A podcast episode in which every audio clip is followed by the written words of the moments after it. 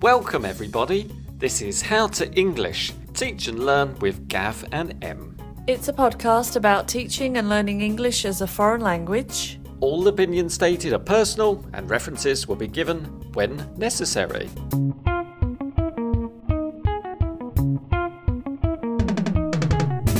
Hi, Em. Hi, Gav. How you doing? Very, very good. Thank you. How are you? I'm fine. And have you had a good month? Yes, so far it's going well. Been a nice, um, nice March. Yeah. This episode, episode three of season two, is on the topic of bias. What is bias, Gav? Well, I'm glad you asked me, M. Well, I'm glad I asked you too because I really wasn't ready for you to ask me. And as as soon as I started, I thought, oh, he's going to ask me what it means. So I thought I'd ask you first.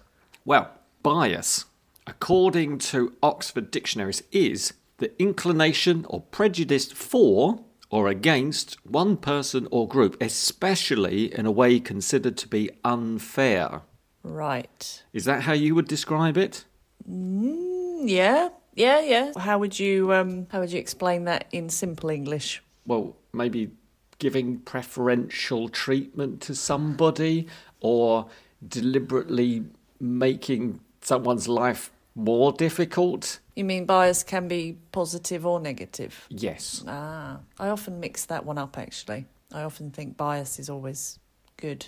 Or like not good, but I mean like Negative. In fact, the opposite. No, I mean I always think it's about making Good people- bias.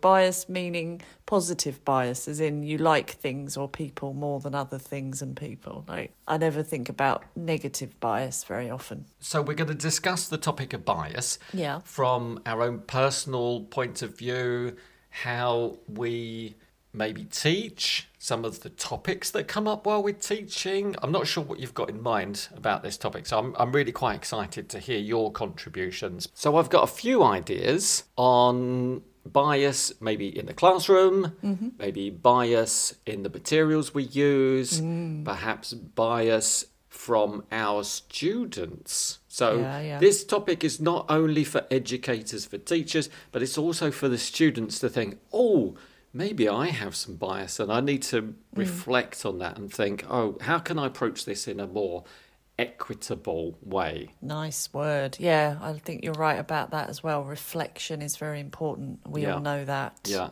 Well, before we start, I want to introduce the listeners to maybe somebody they already know, because we're going to listen to an educator and speaker who is called Hedreich Nichols. And Hedreich is the host of Small Bites. It's equity strategies for busy people. And you can find Hedreich on YouTube and wherever you listen to your podcasts. The shows are only around five minutes long and they give educators, as Hedreich says, strategies to be more culturally responsible. Yeah, I've heard quite a few. They're amazing. They're very informative and they give me a lot of things to think about. I really enjoy listening to her. Yeah, me too, exactly. And they're on different topics, so um, it's really, really interesting. Listen to them all because you get so many different aspects of education that you can reflect on. So, totally recommend Small Bites. And what's this one that we're listening to today, Gav? So, in this episode, Hedreich will discuss the topics of favoritism and feedback. And also single point rubric grading approaches, as well as using randomizers, which mitigates favoritism and bias in the classroom. So, some really, really good tips in this episode. So, let's have a listen to it first, and then we can maybe contribute with our own ideas after. Mm-hmm. Does that sound good? That sounds great. Okay. let's have a listen. Hello, Gavin M. This is Hedreich Nichols. I am super excited to be here. I am very self conscious of the way I talk right now because I'm a North Texas educator and y'all talk so pretty. At any rate, thank you for having me. I am an author, educator, and host of the series called Small Bites, a series that helps educators to be more culturally responsible and responsive educators. I am also the district team lead curriculum writer and ed tech teacher for an IBMYP program in a North Texas public charter. Super excited to be here. Thank you for listening, learning, and doing the work. Hello, and welcome to Small Bites Equity Strategies for Busy People.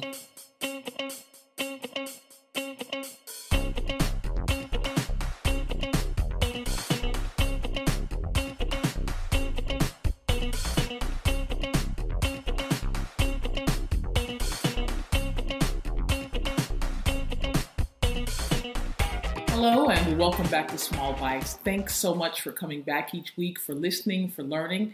And if you like what you're learning here, please share Small Bites with three or four educators who you know can also profit from the learning. And if you're listening on a podcast, please leave a rating, a five star rating, of course, and like and subscribe here on YouTube. So, this week I'd like to talk more about teacher favoritism. Are you playing favorites in your class? The answer is unequivocally yes.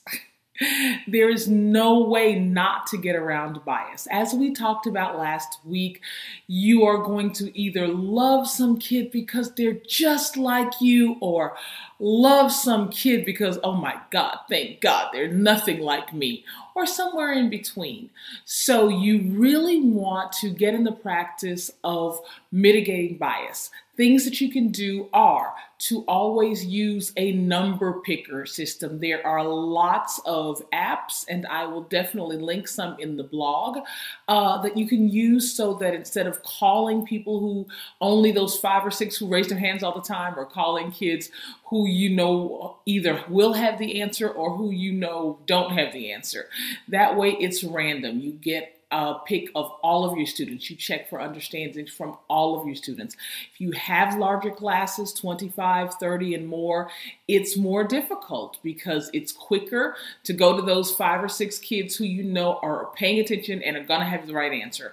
But that's not checking understanding for all of your students. So that's something that's it's important because othering is not black and white. Othering simply has to do with creating an in group and an out group. That's something that's natural. It's something that we do. It's us, it's me and my mommy, and then it's me and my family, and then it's me and family and uncles and aunts. And that's where we begin to have in groups, an us and a them. But when that them starts to disenfranchise others, that's when the whole othering thing is not a good thing. If you are an athlete and you love the athletes, then you might kind of have a funny thing. Eh, the nerdy kid, oh God, he gets on my nerves. If you were the nerd, the bookish kid who was always getting popped upside the head by the athletes, then you might have a hard time dealing with the basketball superstar in your class. So make sure that you are monitoring your own self, that you are being extremely transparent when you ask yourself these kinds of questions, and check out the resources so that you can continue to learn. Now, for the five strategies to help you become a more culturally responsible educator, visit hedreich.com for the links. If you have 20 to 30 minutes, read and internalize the outcomes of favoritism including damage to your own reputation, from this UCLA PsycEd article based on work by Emily Chang. The article cites studies going back to 1983, and that's important because although we talk about equity and education issues kind of like it's a buzzword, a trending topic, a new thing, it's definitely not a new concept. If you have 15 to 20 minutes, read this K 12 dive synopsis and listen to Verna Myers' TED Talk on mitigating implicit bias. If you have 10 to 15 minutes, use this link to watch the Small Bites Bias Collection. I've pulled in a few of the resources where I talk about different kinds of cognitive biases so that you can kind of listen to them and do them as a, a kind of a study for yourself and answer some questions that will help you be a more equitable practitioner. If you have five to 10 minutes, dig into Jennifer Gonzalez's single point rubric strategy. It's not only going to help you mitigate bias, it's also going to revolutionize the way you give feedback and the amount of time it takes to give students valuable feedback. No, not grades, feedback. And finally, if you have zero to five minutes, take this fun quiz to get a feel for the kinds of questions you can ask yourself and the kinds of preferences you should monitor yourself for. All right, this has been Hedreich Nichols with Small Bites. We'll be live in two weeks. Please like, subscribe, share with your friends, and come back next week to learn how to be a more culturally responsible and responsive educator. See you next week on Small Bites. How do you eat an elephant? One small bite at a time. Having a hard time staying awake until Friday night after a long day of COVID era instruction? Well, then catch me on Monday mornings, 5 a.m. Central, that's 6 a.m. in New York City, and get the latest small bites. Plus, be on the lookout for Lagniappe.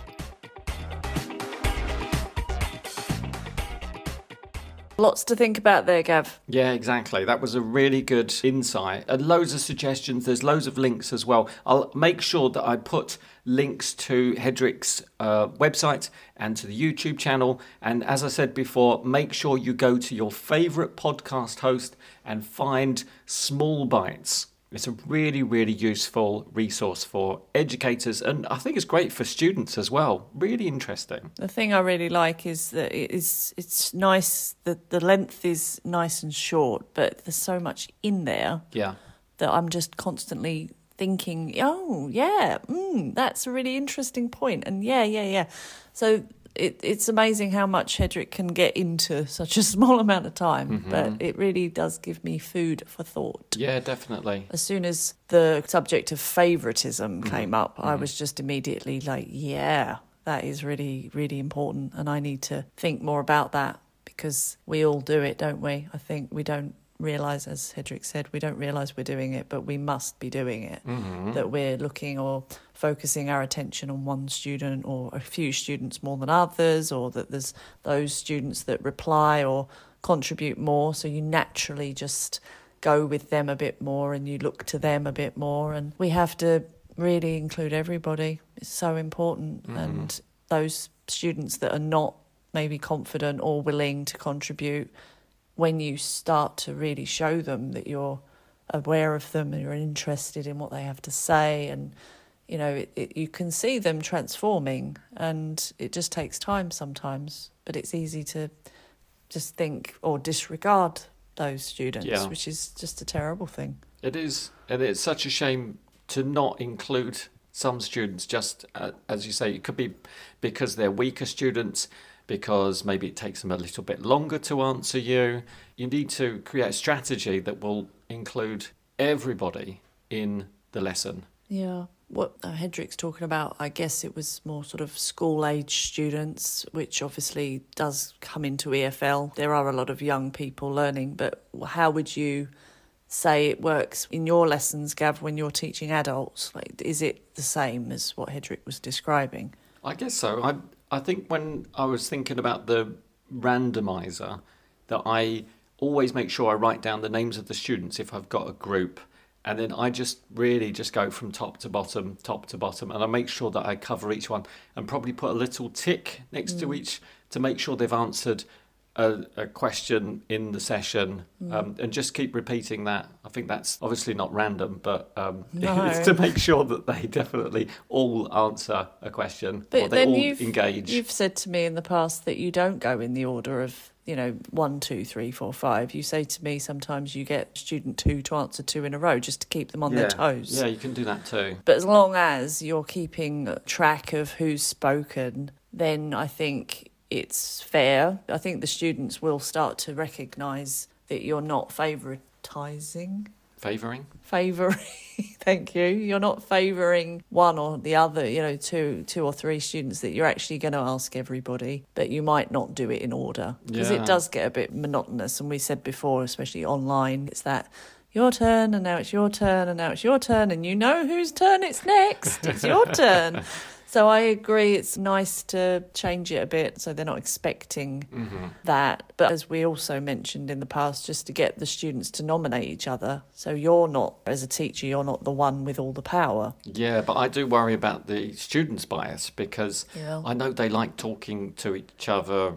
I know that they have preferences and they maybe would prefer to speak to one student rather than the other. So the teacher has to be aware of that. Maybe I think you have to let that happen naturally and then deal with it if it's an issue. As far as my own experience with my students, there is a certain amount of etiquette there. I think that they are aware of the fact everyone should get their turn, and it's not that often that there's someone only asking one question to one student all the time, backwards and forwards, like a game of table tennis, and everybody's just sort of watching these two two people. I think they're generally quite aware of it. So Yeah. I, I I don't think it's really a problem. I found that my students just go in a kind of circle because they Yeah. they recognise my techniques and they repeat Oh, it okay. themselves. So they nominate the next person. Yeah, yeah. It is a bit false, isn't it? But that is how it is teaching English. I think you have to just go with that. Yeah. Just accept that's the way it is. Maybe I don't know. You can really mix it up. I I like um, breakout rooms, for example, on Zoom. I think you mm. can have them randomised. I was just reflecting on this idea as well that we often put weaker students with stronger students. That's positive and negative. Is it? Yeah, because it really benefits the lower level students, Yeah. I guess, because it pushes them and they'll have maybe some more support from the higher level student. Maybe. But it could be a disadvantage for the higher level student. Well, it could also be a disadvantage for the lower level if the higher level person is dominating and just talking and Mm-hmm. Yeah. not letting the other one talk. And it also, if you are this lower level student, you kind of expect the teacher to put you with the higher level student. And Mm. if you're the higher level student, you think, oh, I'm going to be stuck with the lower level student. And it's, it's really hard. How can you really randomize these things? I actually don't do that. I think it's nice to put people of similar levels together because they'll have a nice time with each other. Oh, okay. Um, it just again, it's about variety. Sometimes yeah, sometimes no. But I think that is the key. It's the variety that we need to keep in mind. So yeah, I think this sort of randomised asking of questions. I suppose if you want, you could put a dice on the table and mm. ask students to choose a number or whatever Okay. and number everybody so that, that it is random. But I always think statistically there's going to be numbers that come up more than others, and then it's sort of random bias, if that's a thing. well, it is now. Random bias. I like that. yeah, I don't think that So- works. Do you avoid giving the lower level students more challenging questions? Because you know they're going to fail. Well, it really depends on how long I've been teaching them. I think um, definitely at the beginning, I like to boost confidence in the slightly weaker or shyer or less capable students. So I just give them the questions they I know they know, so that they feel confident. But now, as they get further along with me and my course, I don't really mind if they don't know. I think that's part of learning is to be able to say I don't know the answer and But then do you set them up to fail? no. So how do you not challenge them with something you know they're going to fail at? There's a lot of negatives in that. How do I not challenge them with something I know they Do you deliberately make it easier for the lower level students in in a group, for example? Yeah, well, compared I just said at the beginning of the course, yeah, sometimes I will offer them questions I know they know or that are easier. But no, as the course goes along and they get to know me and I get to know them, I don't think there's anything wrong with giving people hard questions because they surprise you. A lot of the time, you don't expect them to get it right or that they're going to know, but then they do know it. Mm-hmm. And then you sort of learn that you shouldn't judge because you have no idea what they mm-hmm. know. Don't you agree? Yeah, I think I'm still quite cautious about giving more challenging tasks to a weaker student in the group because I don't want them to be embarrassed if they don't know mm. the answer. I'm also I try to be very patient, so I wait as long as I think they're comfortable Yeah. with the, trying to give me their answer. But then I'm quite happy to suddenly switch to another student and say, well, do you know this answer? Or can you help with this? Or do you mm. have any ideas? And as you say, if you've developed this relationship with the class, then hopefully they don't feel too upset about it. They're not Yeah. they're not too unhappy that they don't know the answer and they think, well, fine, the other student can answer this, I'll get another one later. I think that's the goal. It's to create an environment where there is no shame in I don't know that answer or that you, you open it up to the class because somebody doesn't know. I think it's really important that you're not just giving them questions that they because I think they know in the end that you know they know, if you know what I mean. I do know what you Yeah, mean. And so- it's a weird thing that you're asking somebody to tell you something that you know they know. And it's an unspoken thing because then the whole class know you know they know, and you know it, it gets it gets a bit silly. I think It's a bit strange. So I don't have that problem. I think I just make sure the questions are understandable Mm-hmm. and that, that everybody's got a chance of of answering. And as long as you've taught whatever it is you're teaching in a way that means you're constantly checking or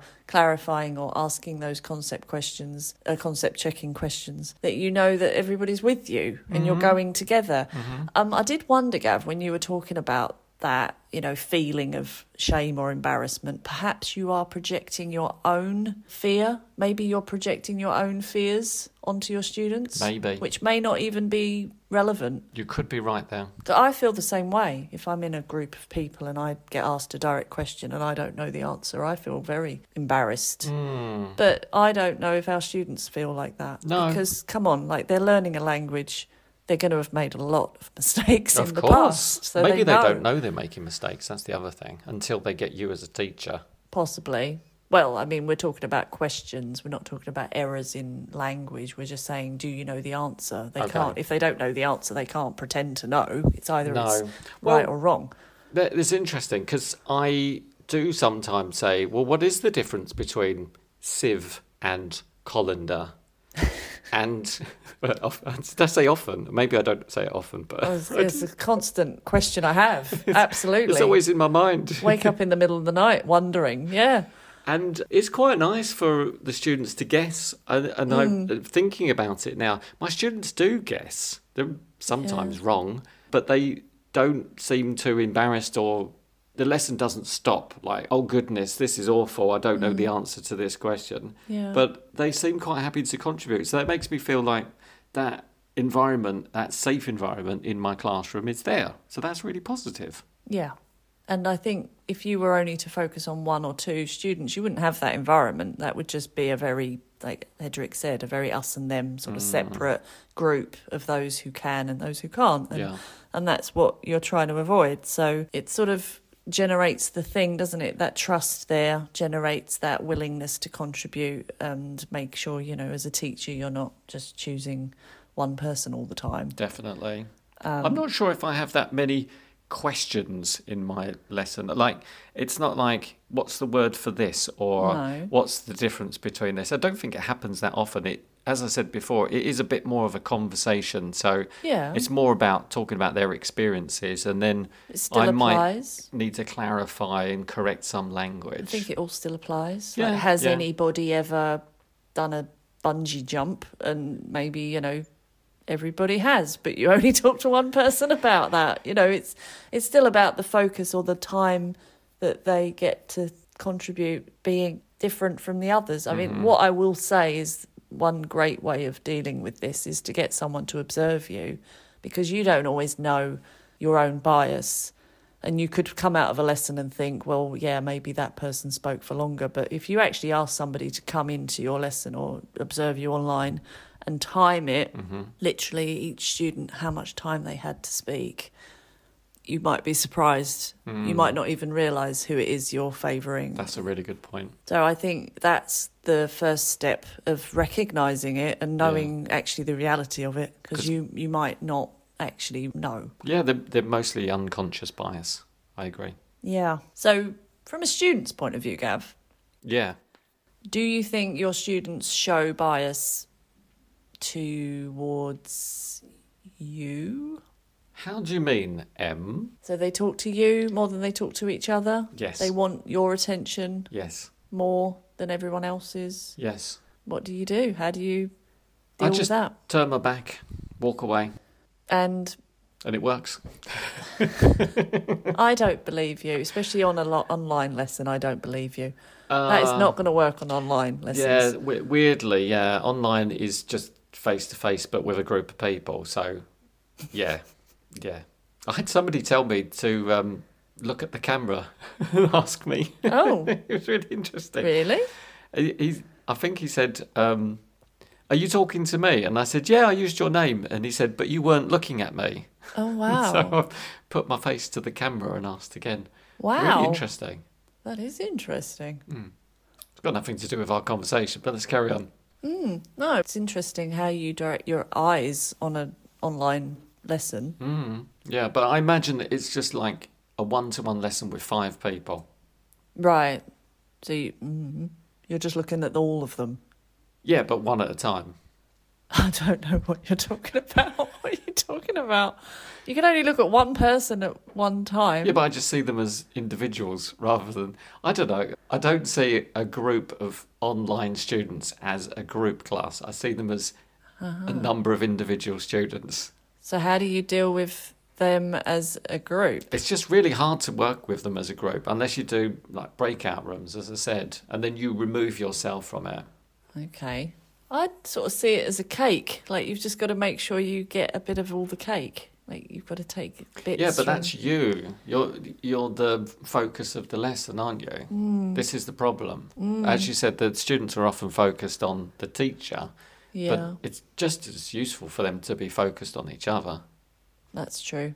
Maybe online is a bit difficult in that way because you are just sat in one place and Yeah, the teacher can switch off the camera and just say, "Right, you lot talk together, and I'll give you ooh, I'll give you some feedback in ten minutes." that's interesting. You Yeah. can do that. You can sort of disappear but still be there in the background. Mhm, That's effective. Oh, I might try that. So that would eradicate the bias the students might have of wanting to speak only to the teacher. Yes, yes, but then again, you'd have to see what happens, and if naturally, you know, a couple of them are just talking and being dominant, then you might have to step in and say, "Well, what do you think, Mm-hmm. thingy?" And um, yeah, okay, that's a nice idea, though. I like that. And also, from a student perspective, the language you use, using the language you know, the bias you have with the language you feel confident with opposed to the language you're not confident with Uh-huh. and just you know getting stuck in a bit of a rut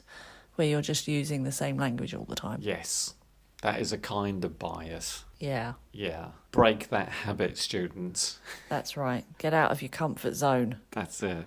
I thought a nice remedy for some of these biases biases was to diversify your materials, teacher.